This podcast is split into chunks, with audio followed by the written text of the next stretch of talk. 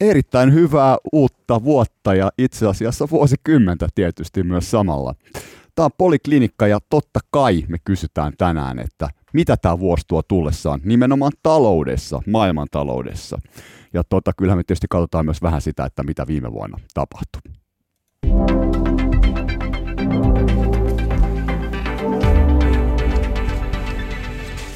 Jees, tervetuloa Tuuli Koivu, pääekonomisti Nordeasta, Reijo Heiskanen OPsta pääekonomisti ja Tuomas Mallinen oot GNS Economicsin toimitusjohtaja. Hyvää uutta vuotta. Kiitos samoin. Kiitos. Kiitos. Ja tähän uuden vuoden toivotukseen hieman sisältyy semmoinen feikki, koska mun pitää tässä aluksi tunnustaa se, että teemme tämän lähetyksen hieman ennen uuden vuoden vaihtumista, hieman itse asiassa ennen joulua, koska me kaikki ollaan, mennään sitten joululomille, että olemme siis olleet joululomalla. Tota, mutta ei ennätä tämän aikaperspektiivi nyt sekoittaa tätä lähetystä. tota, yritetään puhua siis tästä vuodesta, joka on 2020 alkanut, ja sitten edellisestä vuodesta 2019. Ja siitä me voitaisiin tässä aloittaakin. Tämä ennustaminenhan on vaikea laji. Mutta tota, ehkä se on helpompi katsoa kuitenkin vähän aikaa taaksepäin, että, että miten se vuosi 2019 tuuli, miten 2019 vuosi meni taloudessa? No se meni vähän ihkeästi, että kyllähän kaikki kasvuindikaattorit on tullut alaspäin ja sitä itse asiassa osoitti aika hyvin vuosi sitten ennakoida, että toisaalta yläsuuntaiset riskit, sellainen, että investu- investointipuumi olisi lähtenyt liikkeelle, kun raha on halpaa, niin sitä ei tapahtunut, mm. mutta toisaalta mitään katastrofiakaan ei tullut, että vieläkään Kiinan kriisi esimerkiksi ei toteutunut tai muut uhkakuvat, mutta nihkeästi ja nahkeasti. Nihkeästi ja nahkeasti, ei mitään niin kuin isompaa kasvua, mutta Kiina ei vielä tota, no, niin kaatunut syliin. Onneksi. Tota, Tuomas Malinen, niin sulta on totuttu saamaan kaikenlaista semmoisen tyyppisiä tiedotteita tai, tai analyysejä, joissa povataan tällaista niin kuin, jonkin tyyppistä taantumaa, ellei crashia, niin, niin tota, se ei tullut vuonna 2019. Joo. Tai tuliko? En minä tiedä. Siis, Tuliko, en mä siis, huomannut. Siis, siis, jos tähän Tuulin tota, no, niin hyvä analyysi jatkaa, niin, niin tota, käytännössähän niin kuin viime vuoden rahoitusmarkkinan tilanteet määritteli kaksi tapahtumaa. Ensimmäinen oli tämä tota, Fedin täyskäännös tammikuun neljäs päivä, jota siis, joka siis seurasi tuosta 2018 loppuvuoden aika, aika rankasta markkinareaktiosta, eli kurssit laski hirveästi. Ja sitten niin kuin, mitä Suomessa ei ehkä yleisesti ymmärretty, se miksi, miksi Fedi teki sen käännöksen ei suikaan ollut osakemarkkinat, vaan se, että luottomarkkinat alkoi pettää. Eli tota, Sanotko tähän väliin, mistä Fedin käänteestä puhut? Siis, ai niin, anteeksi tosissaan. Niin. Joo, siis Fedihän joulukuussa 2018 niin Fedihän oli vielä politiikkana oli, että kaksi koronnostoa 2019 ja tämä taseen pienen, pienen, pienentämisohjelma oli automaatilla. Joo. Ja sitten tota no, niin tammikuun neljäs päivä, niin sitten koronnostot käytännössä oli pois, pois tuota pöydältä ja tota no, niin alettiin puhua, että tämä taseen pienentäminen ei välttämättä ole niin kuin enää automaatilla. Ja tämä yhdistetty näissä Kiinan kansanpankin tukeen sitten se, joka alkoi joulukuussa, niin, niin markkinat sitten kääntyi. Mutta siis se triggeri oli siihen, että Jenkkien luottomarkkinat meinas kaatuu. Ja jos ne olisi mennyt, niin sitten kaikki olisi mennyt. No tätähän kesti sitten tämmöistä rauhaa, niin, niin, niin tota, Fedin korolaskujen ja, ja, ja Kiinan velkaelvytyksen tukemana tuonne syyskuun 16. päivään asti, jolloin sitten jälleenmyyntitodistusta eli repomarkkina Jenkeissä niin sitten käytännössä hajos hetkellisesti. Eli, eli syyskuun 16. päivä tosissaan niin tota, yhtäkkiä nämä, nämä tota, no, niin, korot siellä nousi 248 pistettä, eli, eli lähes kaksi kertaiseksi tämän Fedin silloisen ylyön koron suhteen. Ja sitten Yhdysvaltain keskuspankkihan reagoi siihen hyvin nopeasti ja, ja tota, no, niin paniikinomaisesti lähestulkoon. Eli, eli tota, no, niin se käynnisti tämmöiset repo-operaatiot, joita se tarjoaa niin kuin yliön lainotusta ja sitten myöskin vähän pidempää, eli kahden viikon ja viikon lainotusta ja tätä 30 päivää itse asiassa, mutta kuitenkin täältä repomarkkinoiden kautta, kautta ja tota, no, niin tällä hetkellä se summa on noin 255 miljardia, mitä se on sinne laittanut. Sen lisäksi sitten se aloitti tota, ostaa, ostaa näitä tota, no, niin Yhdysvaltain liittovaltion lyhyen, lyhyen maturiteetin eli alle vuoden velkaa ja, ja, se, ja kasvattaa tasettaan siis huomattavasti. Ja tällä hetkellä niin kuin viimeisin, viimeisin tota, no, niin luku on, että tästä syyskuun 11. päivästä joka oli tavallaan se Fedin taseen niin kuin pohja, niin, niin se on kasvanut 367 miljardin. Eli suomeksi rahaa on pumpattu raha markkinoille on, raha on molemmin puolin. pumpattu. Kyllä siis Mhm. mm-hmm. joo, että sitä on niinku, et, et, jos talous, kun taloushistoria arvioi tätä aikaa, niin todennäköisesti se globaali talouskriisi alkoi 16. päivä syyskuuta 2019. No niin. Se on samanlainen, mä sanon vielä sen, että se on todennäköisesti samanlainen, samanlainen tota noin, niin, tapahtuma, kun oli nämä Bear Stersin rahastojen vararikko, taisi olla hetkonen, se oli kesäkuun 22. päivä 2007. Ja siitä lähti tämä 2008 kriisi. Siinä meni vuosi ennen kuin se tuli kokonaan syliin, mutta tota, tämä on hy- hyvin mahdollista, että tämä oli samanlainen. Mm. Okei, siinä tota, Tuomaksi analyysiä 2019 vuodessa oli syyskuun ja repomarkkinat. Mitäs Reijo Heiskanen sanot? 2019 reaalitaloudessa meni monilta osin aivan sillä tavalla kuin vuoden alussa tai ajateltiinkin. Joo. Suomen talousennusteet meillä oikeastaan ei, mitä vuoden alussa tehtiin, niin juurikaan ollut erilaiset kuin mitä, mitä vuoden lopulla olivat. Sama koskee oikeastaan Yhdysvaltoja tai globaali taloutta euroalueella. Tämä maailmankaupan ja teollisuustuotannon hidastuminen paino jonkun verran enemmän kuin aj- ajateltiin, mutta ei, ei kovin ra- radikaalisti. Eli isossa kuvassa oikeastaan aika samankaltaisesti. Toki se, että teollisuussuhdanne oli vähän heikompi paino myös inflaationäkymiä.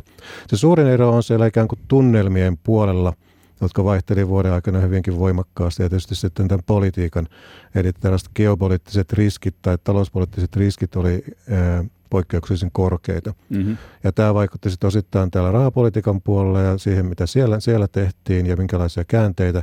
Eli reaalitalouden näkymä aika samankaltainen, mutta se, että minkälaista tunnelmissa elittiin ja minkälaista politiikkaa tehtiin, niin se oli varmasti erilainen kuin mitä vuoden alussa ku- kuviteltiin.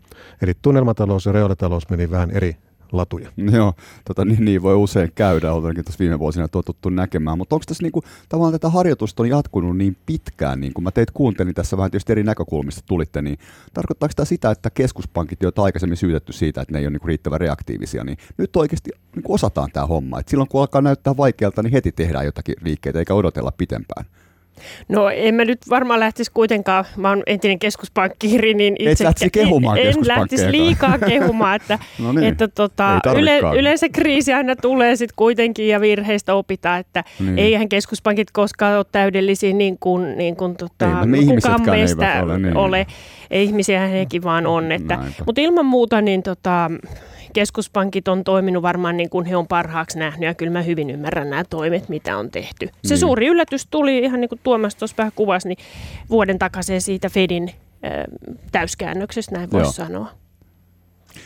Niin siis äh, keskuspankit, no tää, nämä mitä tänä vuonna nähtiin, tämä vuoden alun käännöstä repo, niin nämä oli käytännössä niin kuin, äh, tätä repo oli niin kuin neljäs markkinoiden pelastusoperaatio viimeisessä kahdessa vuodessa keskuspankilla. Tässä on, tämä on hyvin dramaattinen muutos, mitä ihmiset ei ymmärrä. että Niin, kuin- sinänsä tässä ei ole mitään uutta oikeastaan. ei kun on, koska tota, Vaanko? no, niin, kato Alan Greenspanin politiikka Yhdysvaltain Fedin johtajana oli, että antaa markkinoiden mennä ja sitten Niin, totta, kun mennään tosi niin. paljon kauas. Mutta nyt on menty Taakse. siihen, että pyritään estämään se markkinakorjausliike. Ja tämä on niinku hyvin dramaattista, ja mä, mä uskon, että tota, no, niin jos Neuvostoliiton suunnittelijat oli selossa, niin ne pitäisi tätä hirveän hyvänä politiikkaa. Ei, mitä, ei, ei kato, mitä, mitä tämmöistä kapitalistista hapatusta, sen kun, vaan, sen kun vaan kursseja ylös ja kato, tuot keskuspankit tukee, että rahaa tuolta, kato, kun painaa voidaan, niin sitä vaan markkinoilla. Okei, okei. Tota, öö, mitäs tähän sanotaan? Että, eikö se toisaalta ole hyvä, että reagoidaan? Oliko parempi, että nostaisi tumput pystyyn? Oikeastaan jos ajattelee nimenomaan Euroopan keskuspankin toimia tässä yhteydessä, niin ne oli loppujen lopuksi aika pieniä. Eli korkoa laskettiin hiem- hieman, käynnistettiin sitten uudestaan osto-ohjelma. En- Enemmänkin kysymys oli siitä, että miten linjattiin sitä tulevaisuutta, jolla oli sitten vaikutusta pitkäaikaisiin korkoihin. Tosin markkinat elivät voimakkaasti tuossa niillä ajoin, kun EKPkin oli näitä päätöksiä te- tekemässä. Eli lähinnä näkisin sillä tavalla, että kysymys ole täällä Euroopassa siitä, mitä tehtiin, vaan siitä li- linjauksista ja siitä oikeastaan sen valmistelusta, että miten EKP aikoo tehdä sitten tänä vuonna sitä uutta strategiaansa ja millä tavalla sitten suhtaudutaan inflaatiotavoitteisiin ja, ja muutoin tähän, tähän ympäristöön. Mm-hmm. Joten tämä on ehkä minusta niin sitä mielenkiintoista osaa tulevaisuuden kannalta, että miten EKP tulee muuttamaan sitä strategiaansa nimenomaan alkavan vuoden osalta. Joo. Et viime vuonna sitä saatiin osittain, osittain osviittaa ja sitten markkinat joutuvat tietysti punnitsemaan, mitä se tarkoittaa pitkäaikaisille koroille, kun mennään, mennään e-, eteenpäin. Että ehkä puheissa ja tunnelmissa niin se keskuspankin reaktiot olivat voimakkaampia kuin mitä ne todellisuudessa olivat. Haluttiin reagoida siihen vaihtuneeseen tunnelmaan ja tällä tavalla tietysti vaikuttaa markkinoihin. Ai Mutta siis silloin syyskuussa? Syyskuussa ja, ja, ja kesä, tai kesällä Joo. oikeastaan tässä tilanteessa. Mutta nyt tämä itse vaikutus tuntuu siltä, että se on saattanut olla jopa päinvastainen. Eli mm-hmm. kun korkoja vedettiin al- alaspäin ja ää, samalla tuotiin esille se, että hyvin pitkäaikaisesti korot voivat olla, olla matalalla, niin myös reaktiot siihen olivat ehkä e-, erilaisia. Joo, tarkoitat mitä tällä? Tarkoitan tällä sitä, että miten pankkisektorilla laajasti siihen reagoitiin ja äh, näin, näin ollen sellaista keventävää vaikutusta ei oikeastaan tullut ja se näkyy myös inflaatio-odotuksissa, jotka eivät ole nousseet samalla tavalla kuin jossakin aikaisemmissa y- yhteyksissä. Ja tämä osittain liittyy siihen, mitä tässä vuoden 2019 lopulla Ruotsin keskuspankki teki, eli se luopui tästä negatiivisen koron politiikasta huolimatta siitä, että talousnäkymät eivät niin erilaiset siellä ole kuin euroalueellakaan. Mm-hmm. Eli keskuspankitkin osittain ovat tulleet siihen tulokseen, että negatiivinen korko tai lisänegatiivinen korko ei ole sillä tavalla myönteinen asia. Joten tämä oli myöskin niin kuin aika mielenkiintoista viime vuonna siitä, että miten, miten reagoitiin tähän EKPn politiikkaan tulevaisuuden kannalta, että minkälaista politiikkaa voidaan tehdä. Eli jos markkinoiden näkökulmasta ajattelee, niin kesällä oli ehkä vielä se tunne, että nyt EKP tulee jollakin isoilla toimenpiteillä. Ja sitten nähtiin, että ne olikin loppujen lopuksi aika lailla samaa ja aika lailla pieniä ja mitään tällaista hyvin ja oikeastaan sitten reaktio oli negatiivinen markkinoillakin tämän joo, jäl- joo. jälkeen. Ja nyt sitten tämä negatiivisen koron tie tuntuu olevan ikään kuin käyty loppuun, ja silloin tulee se kysymys, että mitä voidaan sitten aidosti oikeasti tehdä uutta. Ja kun nyt tehdään tätä strategiatyötä, niin myös tämä on aika keskeisellä sijalla ja vaikuttaa siihen tulevaisuuteen. Ja tässä mielessä näen tämän hyvin mielenkiintoisena vuonna, vuotena sitten keskuspankkipolitiikan suhteen sitten tällä alkavalle vuos, vuosikymmenellä. No joo, okei. Tuota, siinä, siinä tuli, oikeastaan voisin kerrata vielä, mitä silloin syyskuussa EKP teki, eli EKPn ohjauskoroista, niin talletuskorkoa laskettiin miinus 0,4 prosentista miinus 0,5 prosenttia sitten omaisuuserien osto-ohjelmassa, niin netto-ostot, no, netto-ostot päätettiin aloittaa uudelleen. Ja sitten vielä neuvosto ilmoitti, että rahapolitiikan odotetaan pysyvän keveänä. Kunnes Ää, inflaatio... Hienoa, neuvosto ilmoitti. Neuvosto. Niin. No neuvosto ilmoitti. Joo, Luen tätä Suomen Pankin itse slaidista suoraan. Niin, rahapolitiikan odotetaan pysyvän keveänä, kunnes inflaation näkymät palautuvat vankasti riittävän lähelle 2 prosenttia. Ja kehitys näkyy johdonmukaisesti myös pohjainflaatiossa. Tuuli Koivu Nordeasta, GNS Economicsista, Tuomas Malinen ja Reijo Heiskanen OPsta. Tämä on siis poliklinikka.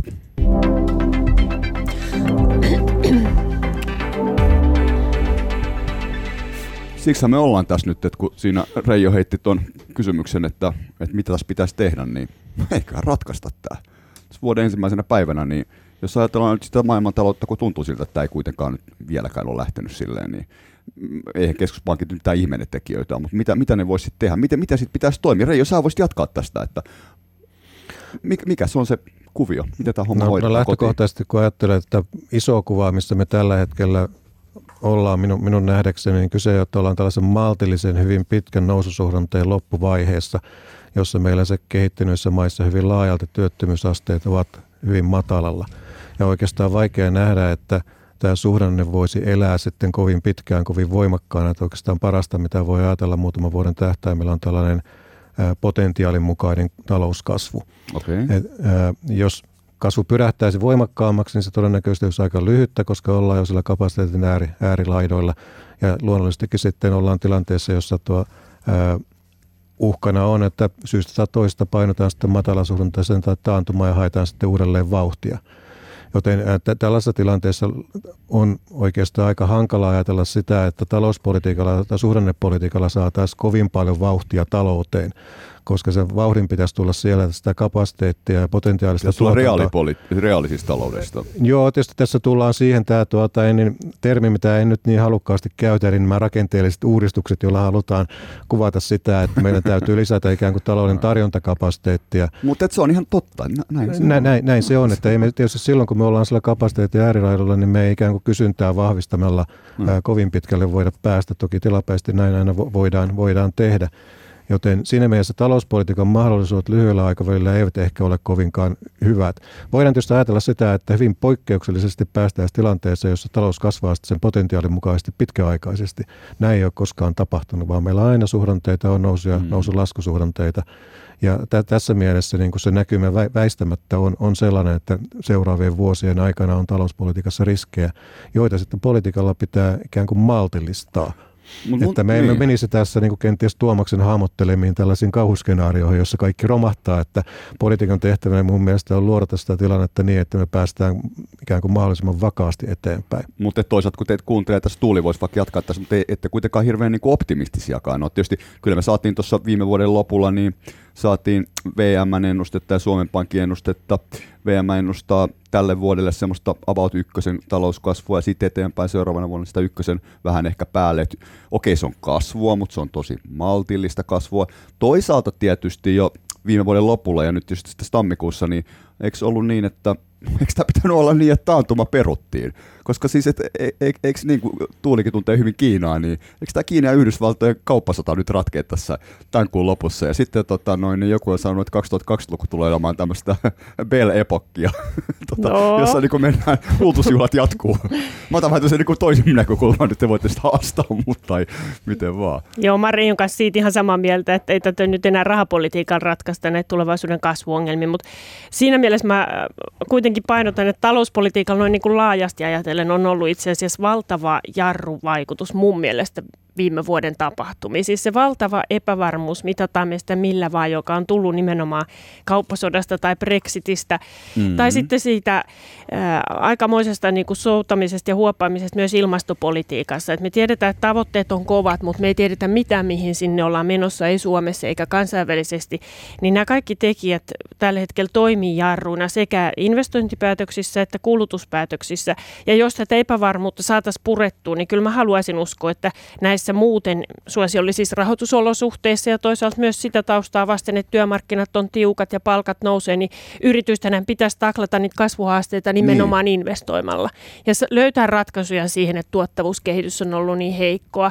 Mutta että tuleeko tätä epävarmuuden purkua, niin, niin mä oon ollut aika pitkä vakuuttunut siitä, että yhdellä sopimuksella ei tätä Kiina-USA äh, niin kuin kiistaa saada ratkeamaan. Siinä on kyse suurista asioista, mutta, mutta totta kai se, että molemmat osapuolet mahdollisesti, jos tämä sopimus nyt varmasti sitten allekirjoitetaan, nähdään se nyt ensin tammikuussa, niin, niin osoittaa edes sen, että he vakavasti haluaa ratkoa näitä ongelmia, niin onhan se jo yksi askel eteenpäin. Mutta toki mm. euroalue ja EU tässä nyt odottaa hengitystä pidätellen, että kunhan Trump saa Kiinan kanssa asiat johonkin pisteeseen valmiiksi, niin onko se seuraava kohde sitten EU? Ennen kuin päästään herrat Malinen ja Heiskanen vauhtiin, niin mä haluan ottaa kiinni tuosta ilmastopolitiikasta, koska siitä niin ehkä puhutaan turhan vähän ehkä tästä kontekstista. Me nähtiin viime vuonna, että Madridin ilmastokokous ei saanut aikaan yhtään mitään, niin koko vuonna saatu aikaan. Ja sitten kuitenkin se, meillä Suomessakin itse asiassa vielä Antti Rinne pääministerinä ollessaan niin lupasi, että ensi vuonna tulee Suomessa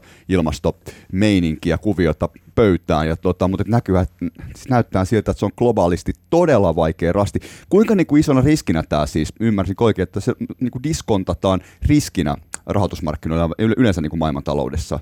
Et investointia jarruttavat, onko, onko se investointia jarruttava tekijä siis? No senhän pitäisi periaatteessa olla investointeja, niin, niin kiihdyttävä tekijä totta kai, mutta mä erityisesti luulen, nyt viime vuoden datan perusteella, että se teki kuluttajat kauhean varovaisiksi. Että me tietysti kuluttajina paljon puhutaan siitä, että meidän pitäisi niin kuin muuttaa kulutusta vihreämpään suuntaan ja kuluttaa vaikka palveluita tai näin, mutta me nähtiin kuitenkin se, että, että kaiken näköinen epävarmuus ja huonommat näkymät sai kuluttajat itse asiassa säästämään.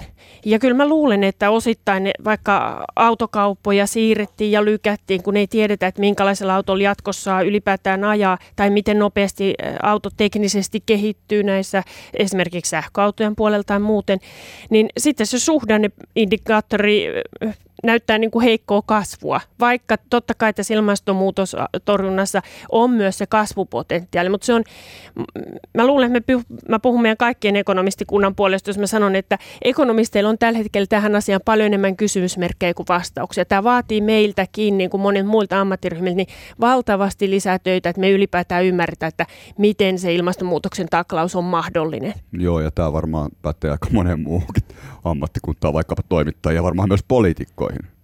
Reijo Heiskanen. Mä näen silleen, että ihan samaa mieltä kuin Tuuli, että se on vaikuttanut varmastikin kuluttajakäyttäytymiseen muun muassa tämän, tämän vuoden – aikana ja voimakkaasti myöskin siellä, mitä tulee autoteollisuuteen ja niihin trendeihin ja siitä globaalisti, että autojen myynti on vähentynyt tässä jo varmaan kohta parin vuoden ajan. Mutta se, mikä näkee yrityselämässä on se, että tämä on tullut selvästi vuoden kahden aikana niin aivan eri tavalla esille. Oli sitten kysymys niin kuin rahoitusmarkkinoista tai sitten yrityskentästä, niin nämä vastuullisuuden ja vaikuttamisen teemat sijoittamisessa ja toiminnassa on noussut ihan eri tavalla esille. Ja tässä tulee sellainen tunne, että ikään kuin yrityskentässä on menty niin kuin politiikan edelle. Että kun politiikassa vasta niin kuin valmistellaan ja mietitään, niin yritykset ovat alkaneet toimia.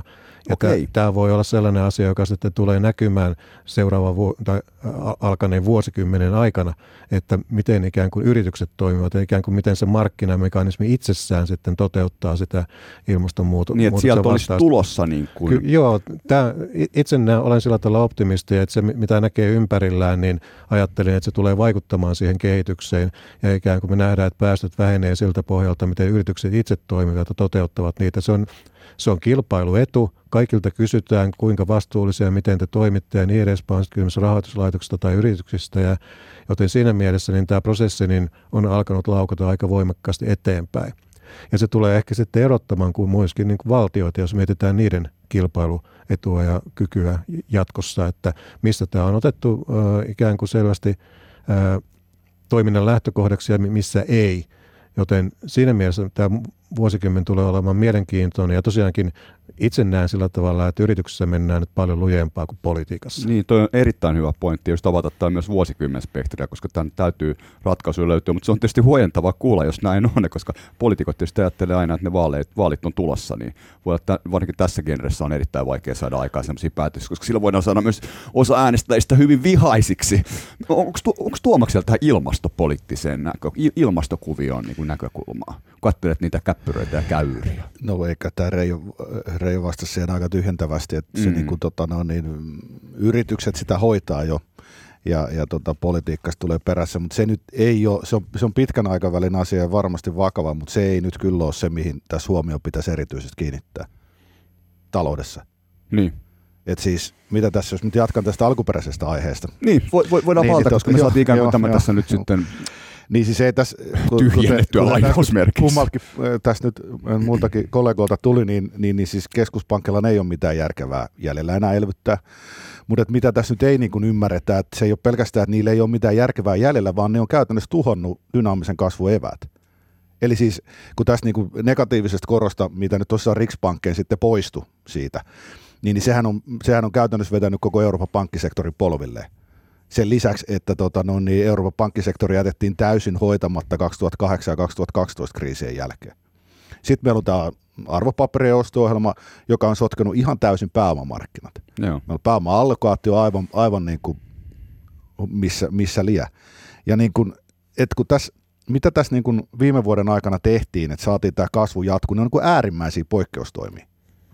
Ei meillä, siis tässä puhutaan niin kuin potentiaalisesta tai kasvupotentiaalista.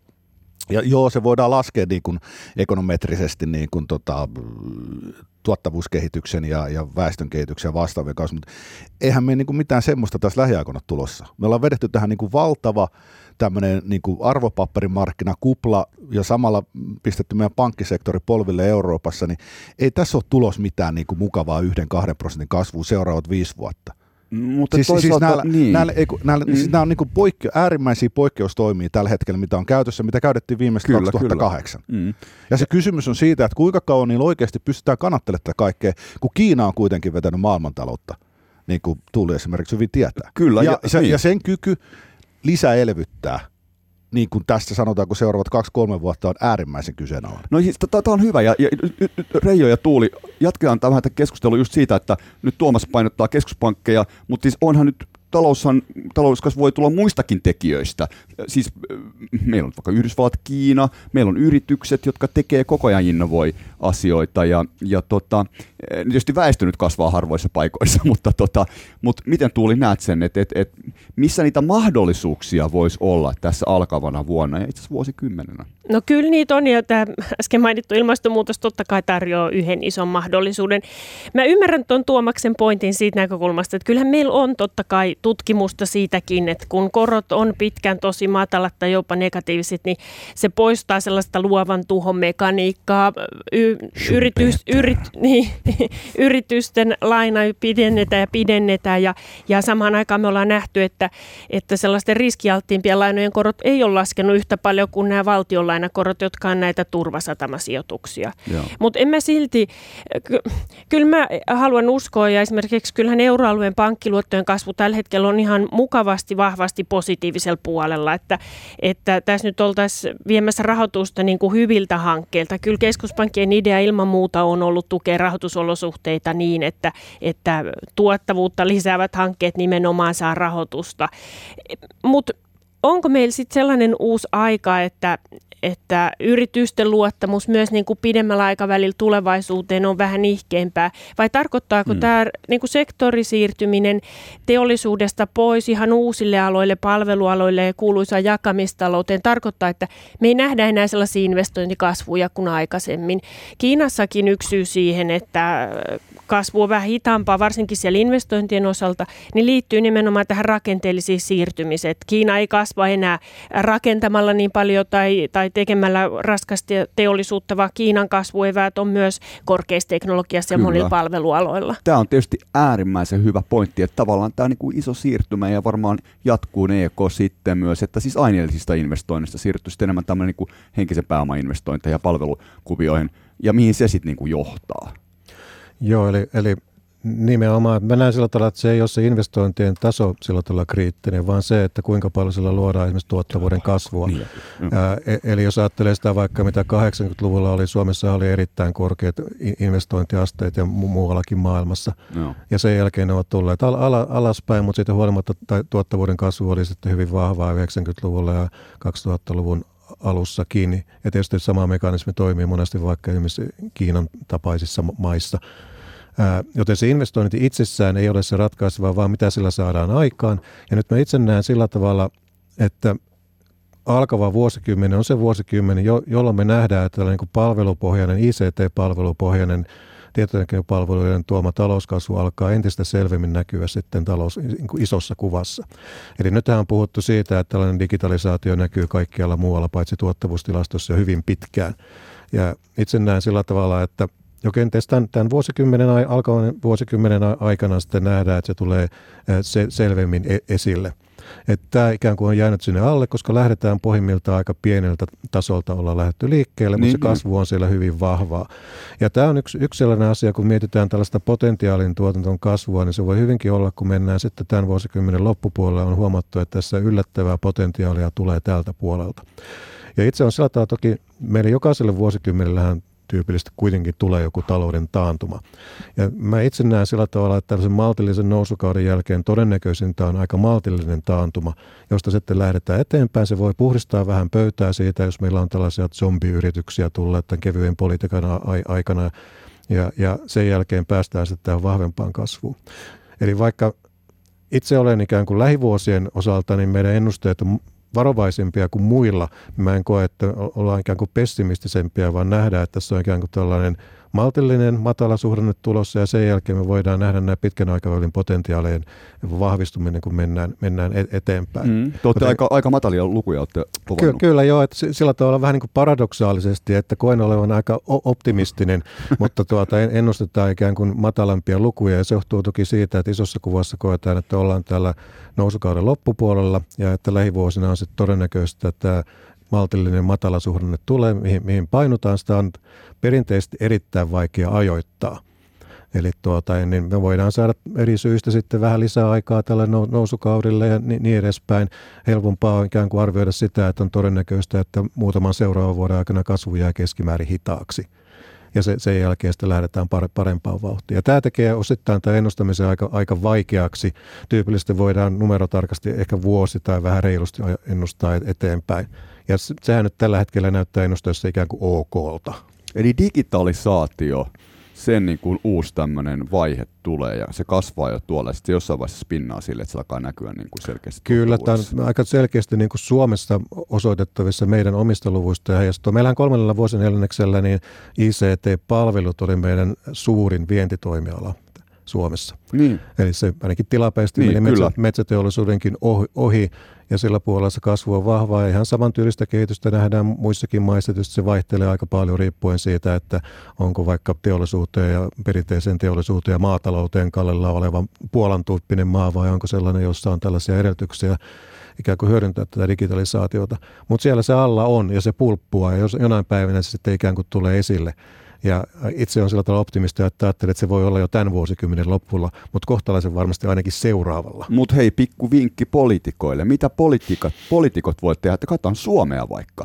Onhan meillekin nyt monet nämä, tota, just nämä rakenneuudistukset koko tämä niinku kuvio, niin sitä voisi boostata satsaamalla näihin digitalisaatiohankkeisiin tavalla tai toisella. Mitä pitäisi tehdä? Tämä tuli tämä kysymys mieleen. Tässä minusta on tärkeä kysymys. Tuuli, voit sä kertoa, antaa poliitikoille jotain vihjettä, nyt kuusi vuosi ja vuosikymmen alkamassa. Mitä sanotaan digitalisaatiosta?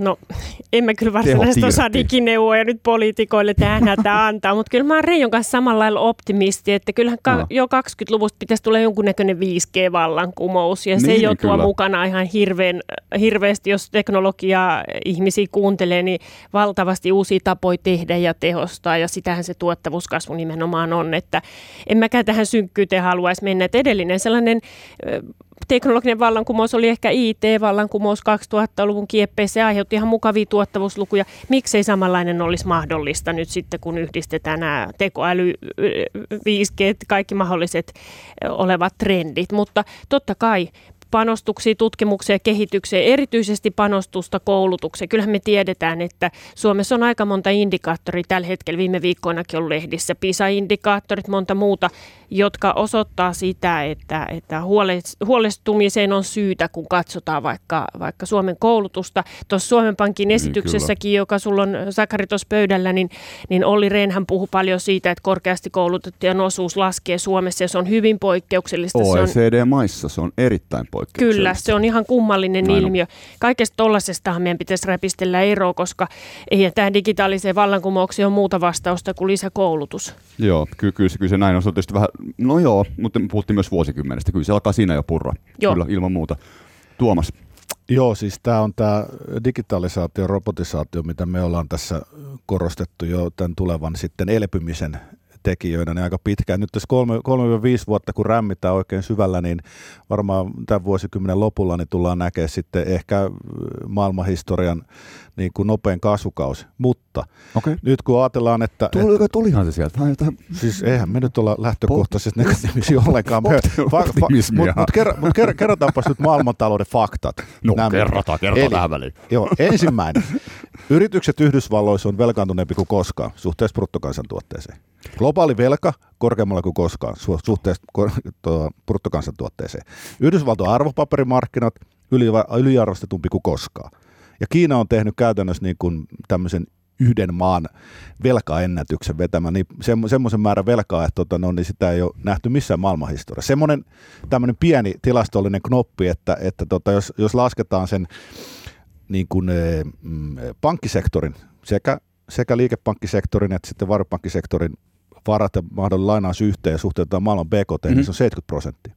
Ja niin, onhan se tietysti Se on aika paljon. kyllä Tässä- valtavia lukuja. Siis niin kuin mä nyt korostan sitä, että tässä ei ole e- tässä ei voida olettaa, että nämä kaikki ongelmat, nämä kaikki velat ja nämä kaikki, niin tästä vaan jotenkin siirrytään maagisesti johonkin, tiedätkö, digitalisaatiota, minkä tukevaan niin kasvuvaiheeseen, tästä niin kuin mennään mukavasti ylöspäin. Ei.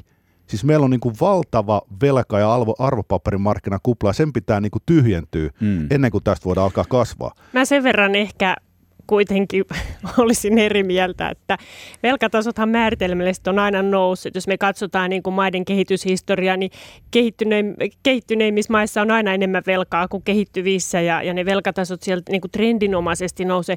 Ekonomistillahan ei ole mitään sellaista mittat tikkuu tai niin kuin punaista lankaa tai tiukkaa kynnysarvoa siihen, että millä maalla voi olla kun minkäkin paljon velkaa. Kyllähän Japani esimerkiksi on tietysti esimerkillä jos ne velkatasot voi olla vielä korkeimmat kuin Kiinassa. Ää, Se ei välttämättä johda hyvää, mutta jos me verrataan PKT per henkilö kehitystä Japanissa moneen muuhun maahan, niin ei se nyt ihan toivotonta ole viime vuosina ollut. Kyllä japanilaiset on pystynyt nostamaan elintasoa, että Kiinan velkakupla totta kai on Kiinassa hyvin tiedossa. Siellä siellä on varjopankkisektori viimeisen pari vuodena en itse asiassa supistunut aika lailla. Tätä velkaa on tuotu sinne pankkien taseeseen, mikä on tarkoittanut sitä, että luotonannon kasvu on ollut hitaampaa, kun pankit on joutunut kerryttämään lisää pääomia ja muuta vastaavaa. Ja Kiina selväksi on tehnyt sen, että, että tällaiseen vastaavanlaiseen velkaelvytykseen ei jatkos lähdetä. Mutta että en mä aivan niin kuin synkkyyteen vaipuisi näiden Tuomaksen mainitsemien lukujen ääressä, että, että ilman muuta velka vipu ikään kuin on nyt käytetty, mutta ei se vääjäämättä tarkoita sitä, että joka puolella paukkuu ja rytisee jonkunnäköinen rahoituskriisi vaikka nyt tänä vuonna. Mutta tota, siis tästä tulee mieleen, niin se Reijo varmaan, no sano vaan niin sitten. Joo, tästä velkapuolesta tekee mieli myös sanoa se, että jos ajatellaan finanssikriisin jälkeen, niin kehittyneissä maissahan yksityisen sektorin velka ei ole kasvanut suhteessa BKT. Ja jos ajatellaan pankkien välittämää lainanottoa, niin se, se on jopa, jopa vähentynyt ja pankkien tuota, niin, vakavaraisuus kohentunut merkittävästi.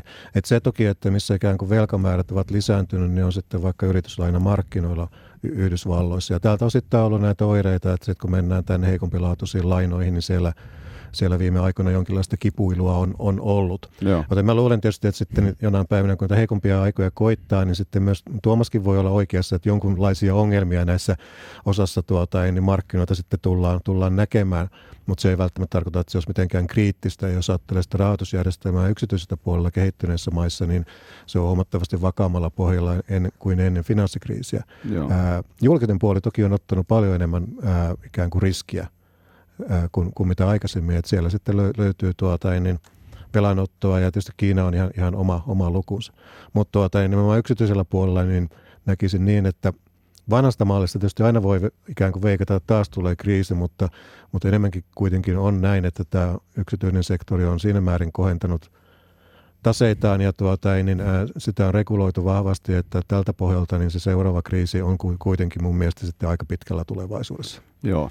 Yksi niin. sellainen tämän vuoden teema voi hyvin olla, minkä Reijo otti esiin, on tämä julkisten sektorien velkaantuminen. Että 2019 alettiin jo aika aktiivisesti keskustella siitä, että jos nyt korot oletetaan jäävän mataliksi pitkäksi aikaa, niin kuinka paljon valtio onkin mahdollisesti enemmän varaa elvyttää kuin, kuin aikaisemmin on ajateltu. Joka liittyy myös näihin, tietysti näihin emukriteereihin, jotka on luotu 90-luvun lopulla. No Ihan ne, toisessa maailmassa, kyllä, missä me nyt eletään. ne liittyy niihin, mutta tämänkin keskusteluun niin täytyy taas aina muistaa ne maittaiset erot ja maittaiset mm. tulevaisuusarviot, että, että esimerkiksi ikääntyneisyyskeskustelu äh, ja, ja ikääntyneisyys niin kuin faktana esimerkiksi Suomessa e, ei voi tarkoittaa sitä, että me lähdetään paukuttelemaan niin kuin velkahekseleitä ja, ja velkaannutaan tässä vaiheessa, kun ne todelliset haasteet on aivan varmasti tulossa jo muutaman vuoden sisään ja tilanne tilanne heikentyy koko ajan, mutta ilman muuta on maita, jotka joutuu nyt kriittisemmin tarkastelemaan tiukkaa talouspolitiikkaa ja miettimään, että tulisiko sieltä finanssipolitiikasta esimerkiksi paukkuja tämän ilmastonmuutoksen torjuntaa.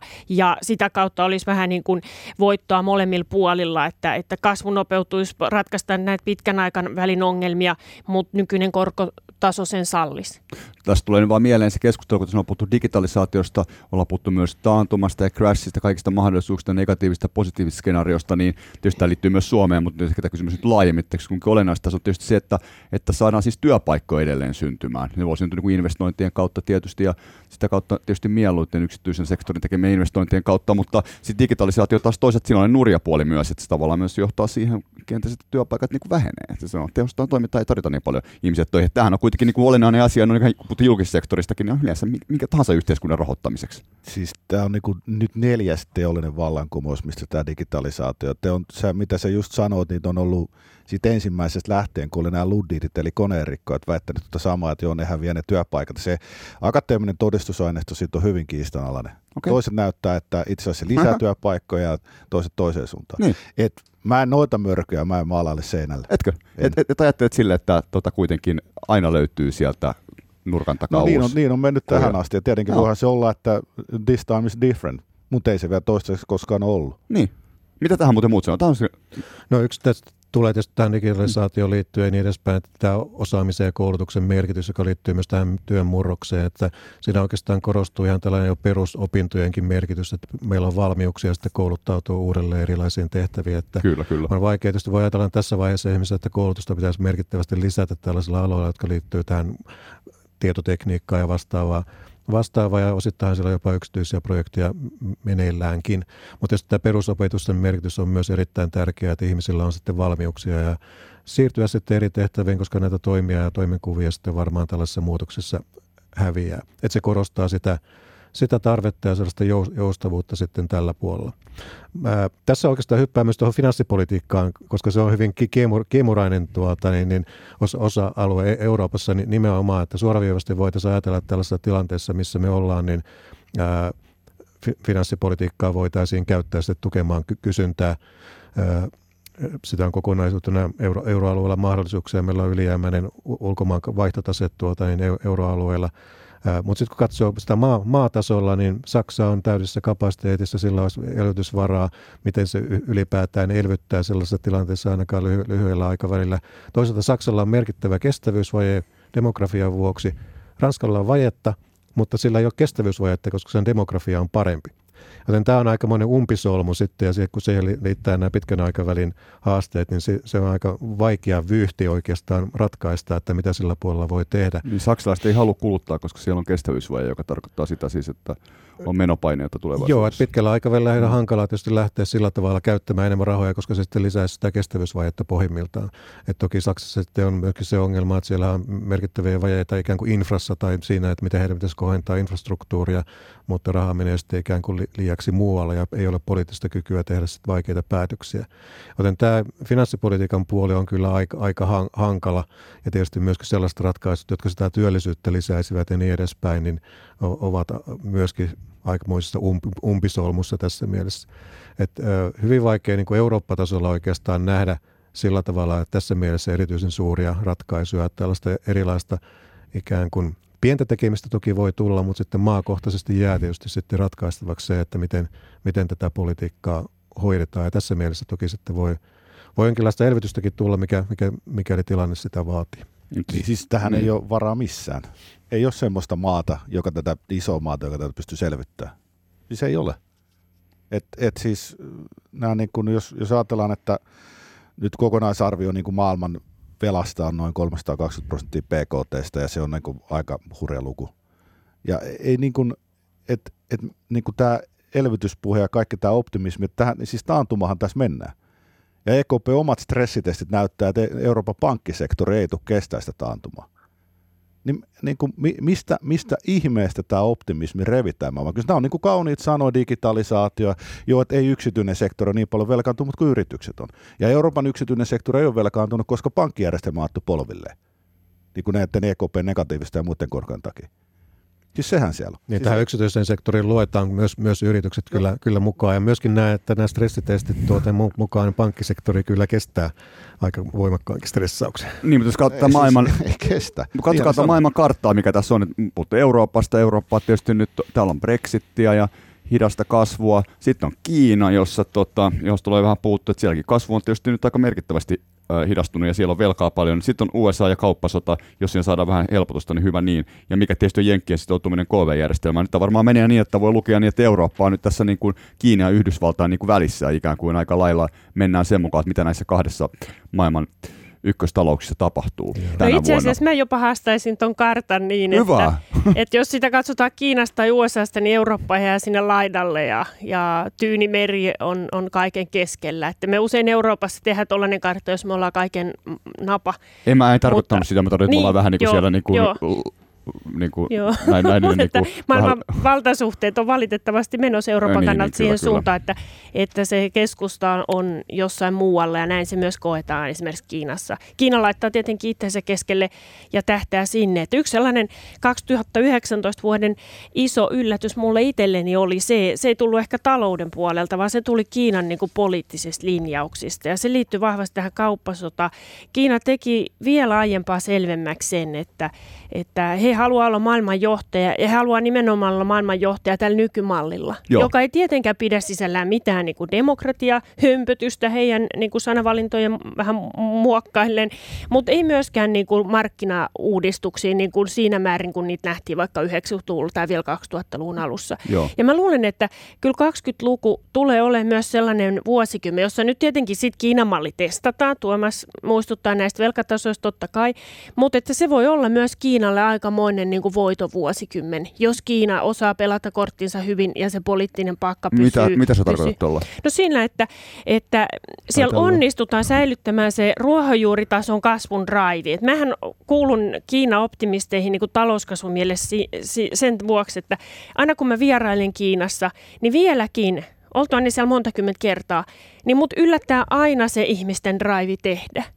Ja millä muulla sitten elintaso ja millä muulla sitten kasvu syntyy kuin sillä, että ihmiset on nälkäisiä tekee niin kuin töitä enemmän, kehittämään uutta, rakentamaan isompaa, Joo. nostamaan sitä elintasoa, nostamaan oman perheen elintaso, tekemään selväksi lapsille sen, että teidän elintaso on parempi kuin mun. Ja, ja siitähän se niin kuin, äh, ruohonjuuritasolla syntyy. Ja Kiinasta drive on mun mielestä edelleen tosi vahva. Mä en näe mitään heikentymisen merkkejä siinä, mutta totta kai se uhkakuva on, että kun Kiina, me jutellaan paljon äh, totta kai mediassa kontrollin lisääntymisestä, sensuurin lisääntymisestä, se on aina vaaran paikka. Äh, poistetaanko Kiinassa se väylä vaurastuu ja rikastuu, tuleeko siitä jotenkin mielivaltaista, Alkaa, alkaako politiikka näytellä niin kuin vielä isompaa roolia siinä taloudessa. Ne on ilman muuta sellaisia vaaran paikkoja, jotka Kiinan täytyy välttää, jotta tämä kasvu jatkuu. Mutta jos, Mm. mut jos se jatkuu, niin silloinhan seuraavan kymmenen vuoden aikana niin Kiina alkaa sitten jo hätyytellä USAta maailman suurimpana taloutena. Ja mitä se tarkoittaa meidän kauppajärjestelmille, mitä se tarkoittaa ylipäätään maailman geopoliittiselle vallanjaolle, se on varmasti yksi näitä ensi vuosikymmenen teemoja.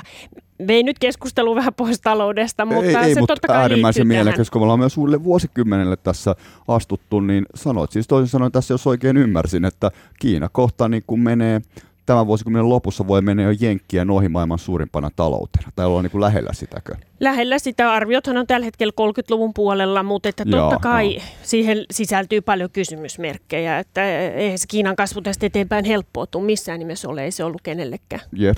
Tiedättekö, mikä maa piti 80-luvulla tehdä ihan saman asian? Tiedetään. Japani. Niin Japani kyllä, Mm. joo. On olemassa Mm. mm. semmoinen, no Japani ei ollut niin kuin enää, se ei puhunut tähän niin kuin, eh, keskitulon ansaan, mutta Kiinahan on niin kuin, mutta siis Kiina on niin kuin katsotaan velkataso ja, ja, ja tota, miten se talous on niin kuin vedetty, se on yl- ylittänyt niin kuin kaikki aikaisemmat esimerkit.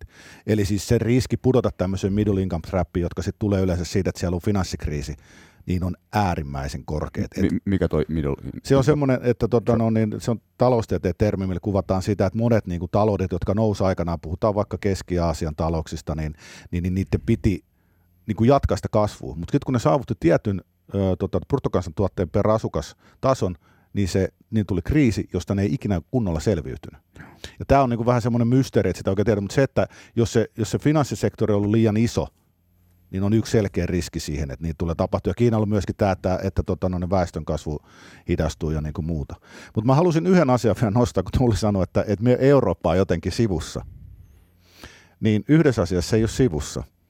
Meillä on Euroopassa niin tota, suurin keskittymä systeemisesti tärkeitä globaaleja pankkeja. Siis, ja et meidän pankkisektori on ajettu siihen kuntoon, mikä on ajettu, niin pitäisi niinku no, nostaa niinku niskakarvoja ihan globaalisti. Me puhuttiin Sakari sun kanssa Deutschesta silloin 2016 syyskuussa, eikö ollut? No, Ja taisi olla, Nä- näin se Joo. varmasti ja on, silloin, kun silloin, silloin sitä pohdiskeltiin. oli, ja jo, se, to- joo, joo. sil- silloin oli. Silloin about. Ja sitähän pohdiskeltiin silloin ja ne on niin kuin hienosti saanut sitä hommaa jatkettua. Mutta että, mutta että ne, kun näitä ei pitäisi ohittaa semmoisia kehityksiä kuin esimerkiksi se, että Deutschen osakekurssi pysyy vielä, niin kuin, tämä, niin kuin pysy 2019 koko ajan niin kuin siinä samassa kuin muiden esimerkiksi nousi. Siis siihen pankkiin ei luoteta. Me ei tiedetä nyt, mitä tällä vuodella, onko se tai mitä edes viime vuoden lopulla kävi, mutta, tota, mutta niin kuin nämä ongelmat on semmoisia, että niin kuin ei näitä pitäisi vaan ohittaa tuosta olankohatuksella. Sitten kun katsoo tätä talouden isoa kuvaa tällä globaalisti, niin Yhdysvallat on mun mielestä, joka luo sen ison suhdannekuvan sinne, nämä laajemmat syklit tai merkittävät syklit. Toisaalta sieltä tulee myöskin näitä aika merkittäviä pitkän aikavälin talouskasvun drivereita, joita Kiinakin soveltaa sitten hyvin, hyvin menesty- menestyksekkäästi. Ja toisaalta Kiina sitten on tuonut tällaisia lyhyempiaikaisia vaihteluita tähän eri, eri syistä, kun se manageraa sitä ta- taloutta. Ja oikeastaan tämä ää, 2019 teollisuuden hidastuminenkin on hyvin paljon Kiina-lähtöinen. Ja siinä mielessä nämä maat dominoi sitä, että miten pit, pitkä, pitempiaikaiset trendit käyttäytyy, miten tällaiset vähän lyhyemmät vaihtelut tai isommat suhdannevaihtelut sitten menevät. Mutta ei myöskään unohtaa sellaisia valtioita kuten Intia täältä matkan varrelta. Ja nimenomaan sitten liittyen tähän digitalisaatioon ja työn tarjontaan, mitä sieltä mahdollisesti tulee.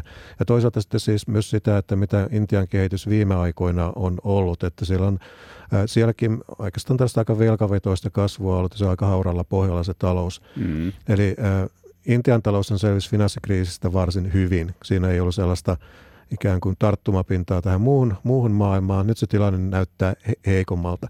Mä en olisi oikeastaan sillä tavalla hirvittävästi Kiinan tai oikeastaan Yhdysvaltojen kanssa peloissani siitä, että mitä seuraava matalasuhdanne, niin milloin se ikinä tuleekaan tuo aikaa, mutta esimerkiksi Intia on paljon enemmän vaarassa, että se on ollut näiden kansainvälisten valuuttavirtojen varassa, se on heikompi tasapainolta, heikompi poliittisesti, joten siellä voi siinä mielessä riskit olla suuremmat. Reijo Heiskanen, Tuomas Malinen, Tuuli Koivu, Poliklinikal, Sakari Sirkkanen.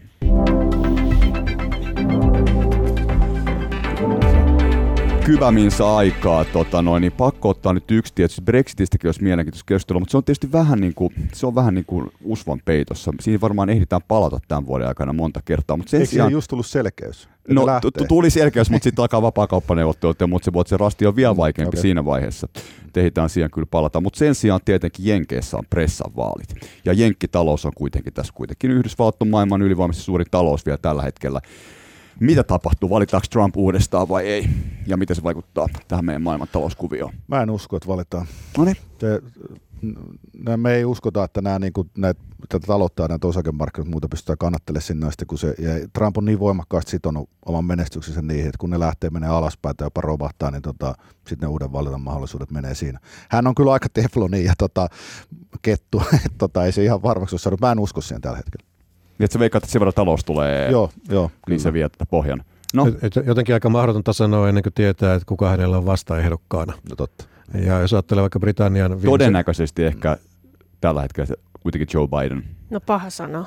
Joo, Mut paha sana vielä. oikeastaan tota niin. ve- veikkaamaan, että se, se Biden on, mutta tietysti Britanniasta nähtiin, että tuota, en tällaiset, niin kun, jos soveltaa tämä Britannian vaalitulosta Yhdysvaltoa, että Sanders tai Warren niin ovat sitten varmaan liian vasemmalla, jotta loppupelissä pärjäisivät. Ja tässä mielessä tietysti Biden on varmaan vaar, vaarallisempi tuota, vastustaja, mutta sitten ää, jotenkin tuntuu siltä, että mm. raha voi puhua ja Bloomberg tulee ke- kehin ja sitten onkin mm. aika mielenkiintoista nähdä, että miten se homma homma kehittyy. Tai sitten tulee joku ihan uusi ehdokas. Eihän me Obamasta kaltu juuri tässäkään vaiheessa vielä viimeksi tai viimeksi, mutta silloin 12 vuotta sitten kuultu, että yleensähän USA-pressavaaleissa se hypetys kestää tietyn aikaa ja se ei saa tulla liian aikaisin. Että siellähän on muutama sellainen varten otettava ehdokas, joiden nimi mä en edes osaa lausua, hirveän monimutkaisia nimiä. Ne, ne täytyy ottaa nyt niin kuin oppilistalle seuraavaksi, että osaa uskottavasti puhua. Niin. Mutta peli on varmasti auki. Kyllä niin kuin kaikki merkit viittaa siihen, että ei, ei tähän niin kuin Trumpille missään nimessä tule mikään läpihuutojuttu olemaan.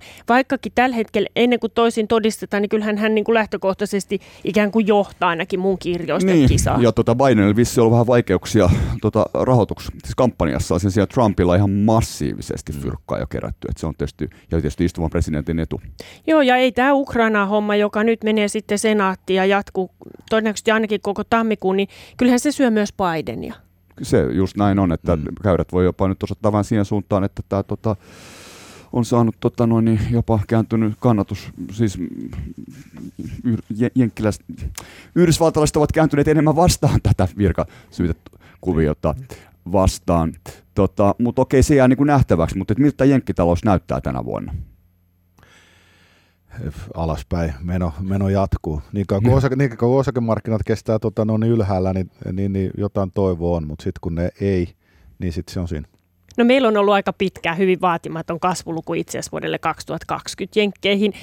Se on, ollut puol- se on? se on noin puolitoista prosenttia ollut vähän. jo vuoden pari, niin kauan oikeastaan kun me ollaan sitä ennustettu. Ja siellä on tällaisia rakenteellisiakin tekijöitä taustalla, eli työmarkkinoiden kiireys, joka tarkoittaa sitä, että työpaikkojen määrän kasvun ää, odotetaan aika rajustikin hidastuvan. Ja, ja toisaalta ei odoteta, että investoinnit piristyy, koska tämä taloudellinen tai poliittinen epävarmuus tulee jatkumaan. Mm toisaalta siellä on tietenkin sitten nyt tämä vuoden takana jo Fedin takinkääntö, niin tukee ehkä sitten kasvu vähän enemmän kuin aikaisemmin osattiin odottaa, mutta että ei me mitään niin kuin ruususta kuvaa USA talouskasvusta vuonna 2020 on maalattu pitkään aikaan. Yksi mahdollisuus totta kai on vieläkin se, että, että puolueet päättää vielä uudesta elvytyspaketista, kun mennään kohti vaaleja. Molemmat ikään kuin haluaa ostaa ääniä. Ja nykyään niin napakammaksi tämä keskustelu loppu. Meillä on vielä viisi minuuttia. No otetaan nyt Brexit vielä tähän väliin. Rei, Rei osaa jatkaa. Että kyllä tämä Brexit on kuitenkin iso asia. Se tapahtuu nyt sitten niin kuin tammikuun lopussa. Britit lähtee EU-sta. Mikä sen talousvaikutus euroalueeseen ja EU-hun? sitä ei oikeastaan erityisesti ole tässä vaiheessa. Että se on tietysti ollut jo aikaisemmin tämän epävarmuuden lisääntymisen myötä, että sillä on ollut tietty heikentävä vaikutus tähän talous, talouskehitykseen. Se todellinen uhka oli tämä sopimukseton Brexit, joka oli sitten ihan aito uhka tuossa 2019 jäl- jälkipuoliskolla. Nyt se kuitenkin vaikuttaa to- epätodennäköiseltä. Toki tietysti Johnson on taas... Tuota, Ai, täällä on vähän muut. Mm. Johnson on tuota, niin jälleen väläyttänyt tätä ikään kuin vähän niin kuin neuvottelutaktista tuota lähtökohtaa tässä, mutta vaikea ajatella, että se olisi kuitenkaan erityisen aito, aito uhka. Ja sitten kysymys kuuluu siitä, että minkälainen, minkälaisen sopimus saadaan aikaan. Ja tästä on tehty paljon erilaisia laskelmia, että no. miten eri eri vaihtoehdot vaikuttavat, mutta molempien intressissä on saada kuitenkin sellainen sopimus aikaa, että kauppa soljuu varsin, hyvin. Joten en, en näe sillä tavalla, että tässä oikeastaan tällaista erityistä Erityistä ongelmaa tulisi aina on se, että tietty epävarmuus jatkuu ja sillä on aina tietty heikentävä vaikutus, mutta se ei ole mitenkään radikaalia. Joo, kyllä mulle oli yllätys se, että Johnson veti vielä, niin kuin, vaikka se olisi miten neuvottelutaktiikkaa, vaan esitä mahdollisuuden lähteä ilman sopimusta, koska sehän on täydellinen myrkky annos niin kuin kuitenkin taloudelle. Niin, Britannialle itselle. Niin. Aivan jäätävä. Miksi ihmeessä? Että Aivan. mun luotto kyllä monipoliitikoihin on ollut tässä viimeiset pari Onko vuotta aika koetuksella, että mikä rationalismi siellä on. Siis sä et voi järkevästi neuvotella, jos ei sulla ole sitä mahdollisuutta vetäytyä neuvottelusta. Mun mielestä se on se just mitä piti tehdä. Niin, neuvottelut, se pitää olla siellä. Ja, siis kaikkihan riippuu siitä, että kuinka jääräpäisen asenteen EU ottaa nyt tämän niin kuin vapaa-kauppa-alueen puolustamiseen. Niin, Et niin. jos siinä mennään nätisti ja ollaan, ollaan mukavasti, sovitaan pankkia että kaikki muut, niin Brexit ei tule ole iso asia. Mutta jos ne heittää, niin heittäytyy tuohon poikkiteloon, niin sitten se menee vaikeaksi. Hyvä. Ja vielä lopuksi niin kommentit siitä, että miltä tämä Suomen talous nyt näyttää alkavana vuonna. Huonolta.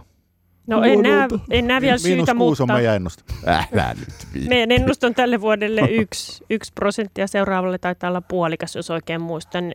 Tammikuun lopussa julkaistaan uusi ennuste, mutta tällä hetkellä näyttää, että pidetään aika lailla samana.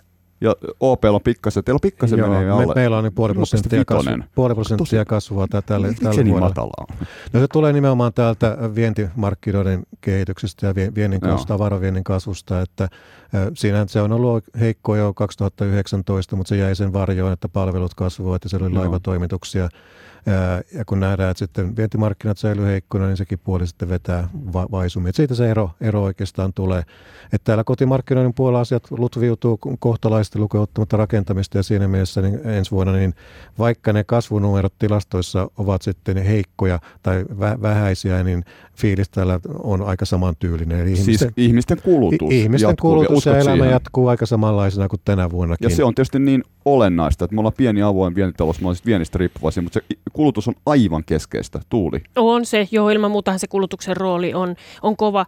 Ja, ja siihen on tietenkin tärkeää säilyttää sellainen luottamus sekä Suomen kotimaiseen politiikan tekoon että sitten kansainvälisesti, että se kuluttajan luottamus pysyisi korkealla. Että selvästi on ollut nähtävissä sitä, että, että se on painunut alaspäin jo kohta kahden vuoden ajan, samaan aikaan säästäminen on, on lisääntynyt ja se on tietysti talouskasvulle lyhyellä aikavälillä myrkkyä. Kyllähän me totta kai käännetään katseemme sitten myös uuteen hallitukseen ja, ja odotetaan työmarkkinatoimia. Että rakenneuudistuksia Aivan, nyt jos koskaan, kyllä, kun kyllä. työttömyys on matala, niin silloinhan ne pitäisi tehdä. Kova ja nyt työmarkkinakevät on, on tulossa. Ja tuota...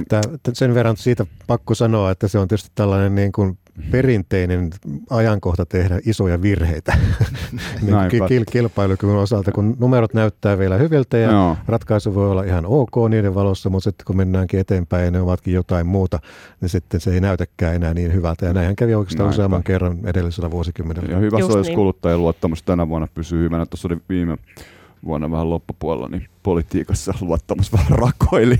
Toivottavasti sekin saadaan nyt vähän parempaan shapeen, ei mitään. Tota, ihan tähän loppuun vielä, että ihan, ihan lyhyesti muutamalla sanalla, että mitä, mitä veikkaatte, että mistä tämä alkanut vuosi tullaan muistamaan?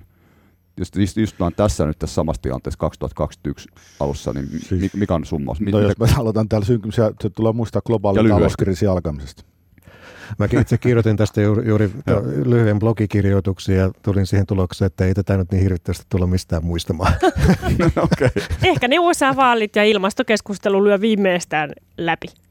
Niin, se olisi, se olisi, tota, se olisi tavallaan ihan hieno juttu, jos niin tapahtuisi. Tota, siinä, kiitos hei ja tota, vielä kerran niin kuin, Tuuli Tuomas Reijo, niin hyvät alkaneet vuodet ja vuosikymmenet ja tota, eihän tässä muuta, että tässä ollaan ennustettu, ennustaminen on vaikea laji, mutta tota, katsotaan miten onnistuu ja hyvää alkanutta vuotta. Kiitos. Kiitos. Kiitos samoin.